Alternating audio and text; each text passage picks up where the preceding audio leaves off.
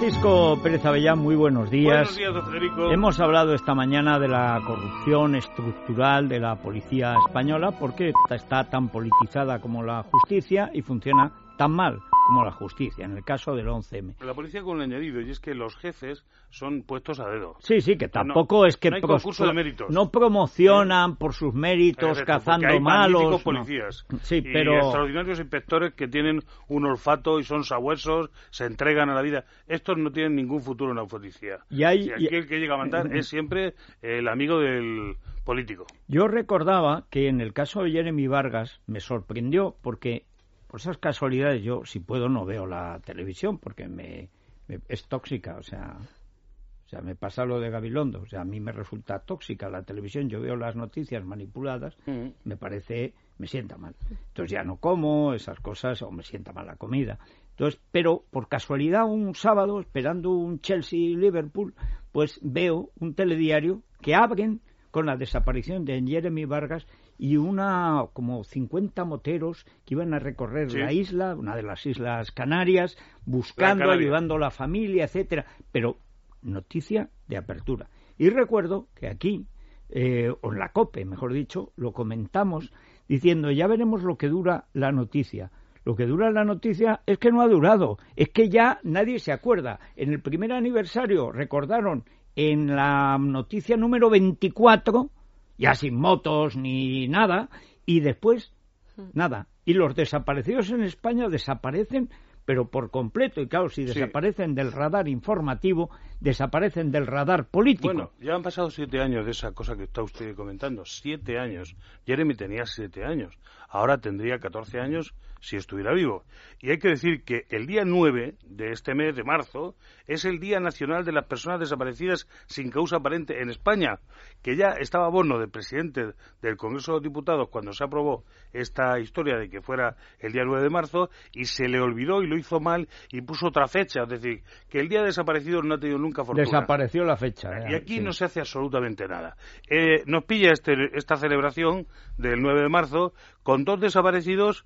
Eh, Jeremy, que cumple eh, siete años. Pero es que recordemos que ocho meses antes, en la misma isla, había desaparecido una niña que se llama Sara Morales, de 14 años. Bueno, es que hay esta cosa, esta acumulación. El hecho de que tú estás aquí y en la isla la ves desde una manera, digamos de un solo vistazo, y te das cuenta de que en ocho meses han desaparecido dos niños que están dentro de los años que suelen tener los objetivos de los pederastas, y que no se relaciona un caso con el otro, y que se deja cada uno por un lado, y que resulta que han pasado siete años también para Sara Morales, pero no se recuerda nada de Sara Morales. Es decir, es verdaderamente catastrófico. Los desaparecidos en España es una catástrofe nacional.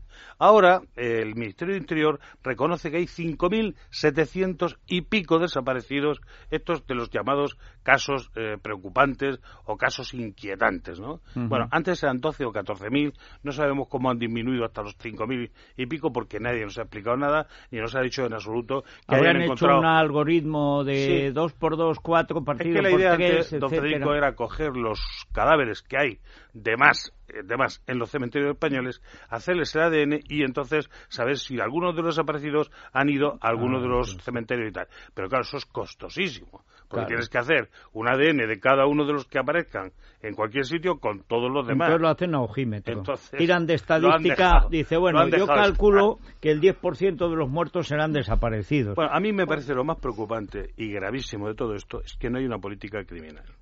Es decir, el ministro de Interior este, que tiene muchos defectos, muchos, usted ha hablado de ellos y estoy de acuerdo en todos ellos. Además, que pero tiene otro más, que es el, el defecto de que no es eficaz en lo suyo. no, no, decir, claro que no. no. es un buen trabajador de la seguridad. Si no sabe lo Es que decir, es. no ha puesto en marcha ninguna iniciativa, ninguna, para buscar. Mire, cuando yo empezaba en esto, había iniciativas como las que de pronto se ponía dinero para que alguien diera alguna pista de un desaparecido. Eso es algo que de forma personal el padre de la niña Malén Zoé, eh, que está desaparecida en Mallorca de 15 años, ha puesto por su cuenta. El decir, Bueno, él hay que que esto de ofrecer una recompensa lo hacen en todos los países Claro. y en el país donde más desaparece gente y donde más aparece gente y donde hay más peligro, porque no es un país, es un continente, que son los Estados Unidos, hay una cadena de televisión solo de desaparecidos. Sí, sí, sí. Y la recompensa, si no tiene la familia, la ponen las autoridades, Como debe o ser. lo pone el FBI, o lo pone en España cualquiera. Antes, en España antes el delegado del gobierno tenía autoridad para en la provincia poner el dinero Pues claro, necesario para buscar a la persona porque claro esto es resultado da buen resultado cuando se trata por ejemplo de una banda no Claro, que alguno de los en individuos caso de secuestro, de trata de blancas, de trata de se, niños. se vende por, el- por ese dinero. Aquí, el padre de Malén ofrece 30.000 euros a quien le facilite información sobre la menor. Pero lo que quiero decir es que antes había aquí iniciativa. Incluso recuerdo un niño que desapareció en Alcalá de Henares, se puso su cara en todos los tetrabric de la leche, etcétera. Aquí todo esto se ha, se ha perdido. Hay una asociación y media, no más, de desaparecidos en toda España y hay unos 14 o 15.000 desaparecidos de verdad. No esto que dice el ministro de Interior, 5.700. Hay por lo No, menos el doble que- que o el triple. que ya Oiga, 5.000 es un problema catastrófico. Es una catástrofe nacional. Y no hay ninguna iniciativa para que haya una brigada de policías, de buenos policías, incluso detectives de fuera, aunque no sean policías, criminólogos, psicólogos, a, que- a mí me da igual que sea psicólogo, que Pero, sea supuesto. eh, que sea psiquiatra, sino uno que tenga cabeza para saber lo que hay que hacer cuando se busca una persona que ha desaparecido. Hay que decir que Lo además primero es decir por qué ha desaparecido cada uno, porque ninguno de los desaparecidos es igual a otro. Esto es una cosa que no se Es estudia. una cosa curiosa que en Estados Unidos yo he visto esa, esa. Hay que decir que además está en inglés y en español, porque hay muchos desaparecidos en California, en Texas, Arizona, Nuevo México. Eh, la población hispana, sobre todo ilegal, es especialmente vulnerable. Son eso que llaman menos muertos cuando aparecen muertos, Sí, sí, sí. pero también cuando son desaparecidos, porque nadie los echa en falta, porque son ilegales, no sabes si a las chicas las han vendido, si han vendido a los chicos, si los han matado, si los han facturado a Dakar, o sea, no sabes. Bueno, entonces esto hay gente que es especialista porque lleva muchos años y ya han creado programas para identificar el problema, para ver por dónde hay que buscar, porque como dices, es un mundo complejísimo. Complejísimo. Bueno, aquí la prueba del 9, o la prueba del algodón, es que nadie recuerda que hayan recuperado ninguno de los desaparecidos llamados inquietantes en los últimos 20 años. Mira que es difícil, ¿eh? Oiga, ni uno. No han desa- no, y cuando hablas de esto dices, es que tú hablas mal de la policía. No, no, no. Mire, yo es que soy de la policía. Es decir, a mí me encanta aplaudir las cosas que hace bien la policía. Es más, yo sé que los policías son la gente más abnegada. Ellos, los de a pie. Pero los tíos que mandan, reparten el presupuesto, no son tan buenos ni mucho menos. Y se lo reparten Algunas veces, algunas veces tenemos la suerte de que da la casualidad de que algún político tiene un buen amigo que encima tiene cabeza y que está preparado y que está dispuesto a trabajar. Pero cosas que son poca- muchas cosas, rara- pocas veces. vez. Lo más difícil es encontrar a alguien que sea así. Lo fácil es encontrar a alguien que interrumpa las labores de la policía. Y en esto de los desaparecidos no ha habido suerte. En los últimos 20 años no ha habido suerte. No se busca a los desaparecidos en España y no los encuentra, en absoluto. ¿Sabes Y no se ha encontrado a nadie que yo recuerde. Porque a como, nadie. como el político no se fía de que pueda haber un resultado, o sea, ya verás como ahora el hachís este que ha aparecido esta madrugada en Ceuta, de Sí, sí. pronto han aparecido 2.000 kilos de hachís flotando, que se ve que iban hacia Gibraltar, como lo hacen cogiendo las mareas. Claro, claro. Ha habido un temporal en el estrecho tremendo, ha cambiado el viento y han aparecido en Ceuta. claro. Irían a Gibraltar probablemente, o a Getira, o a Marbella, etcétera. Y, y entonces ahora, ¿qué van a hacer?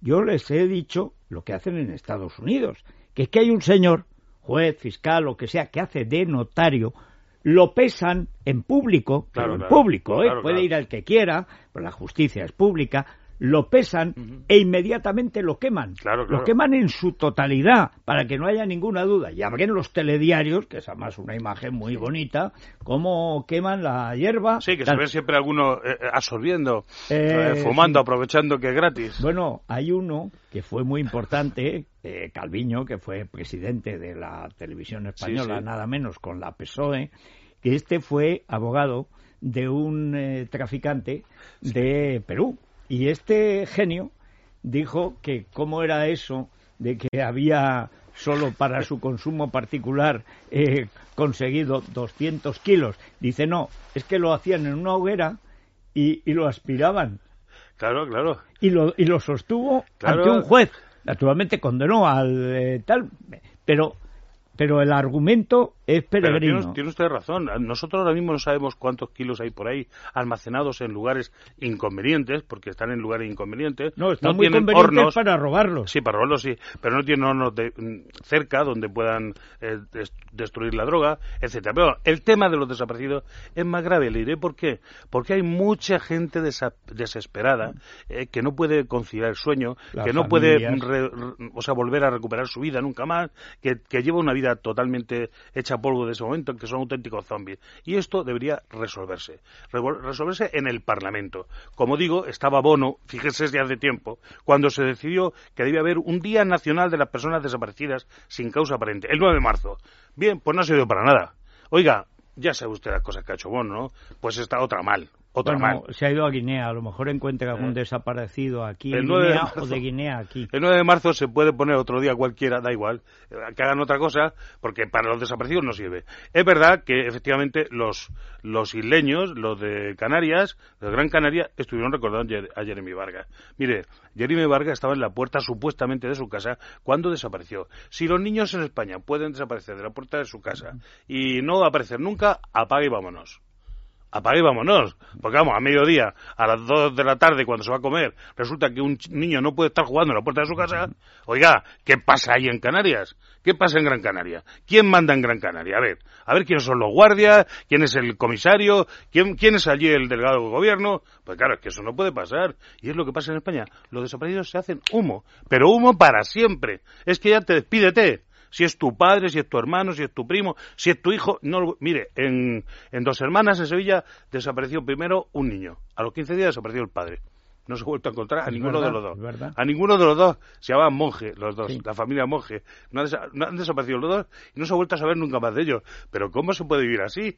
Pues mire, en todos los sitios donde voy me cuesta discutir con los guardias estos que a veces mandan eh, para, en fin, los, los que van con la, la orden de eh, discutir con los periodistas y tal, a las televisiones públicas y todo eso. ¿Qué opina la gente de policía? Pues la gente de policía opina en contra. Mire, opine usted lo que quiera, hay miles de desaparecidos, no hay estadísticas policiales y en el tema de los desaparecidos no, no han encontrado ustedes a ninguno. Y encima yo pregunté a uno de los policías jefes durante este tiempo y le dije, ¿por qué no hay una brigada de policías que busquen a los desaparecidos? Dice que porque es una cosa muy estresante. Ah. Entonces los policías se cansan. Claro, que eh, buscar. Se, eh, se deprimen. Infiltrarse, por ejemplo, en una banda de, coca de traficantes de cocaína no estresa. Se deprimen los policías y entonces dice, no pueden estar ahí porque, claro, al año están hechos polvo. Pues oigan, que roten ¿no? Que, según entran, que lo metan que a este jefe había que rotarlo, pero del todo. Pero este lo habrá nombrado algún amigo. Ya estamos hablando de auténticos inútiles. Usted no sabe el inútil que te puedes encontrar en, la policía, sobre todo siendo jefe. En fin, pues eh, que no se diga que no lo hemos dicho. Vamos a hacer una pausa y nos vamos de aquí para allá a Jaca, la capital del Alto Aragón. Y además de decirnos dónde se puede comer, lo que se puede beber, etcétera, es que además nos trae una receta que para el 11M es ideal. Las lentejas al estilo del Alto Aragón, las lentejas tienen hierro y dicen que son muy buenas para la memoria. Como este país ha convertido la desmemoria en una industria, es más, en la única razón de Estado, que es no acordarse de nada, bueno, pues lentejicas, que son muy buenas. Es radio.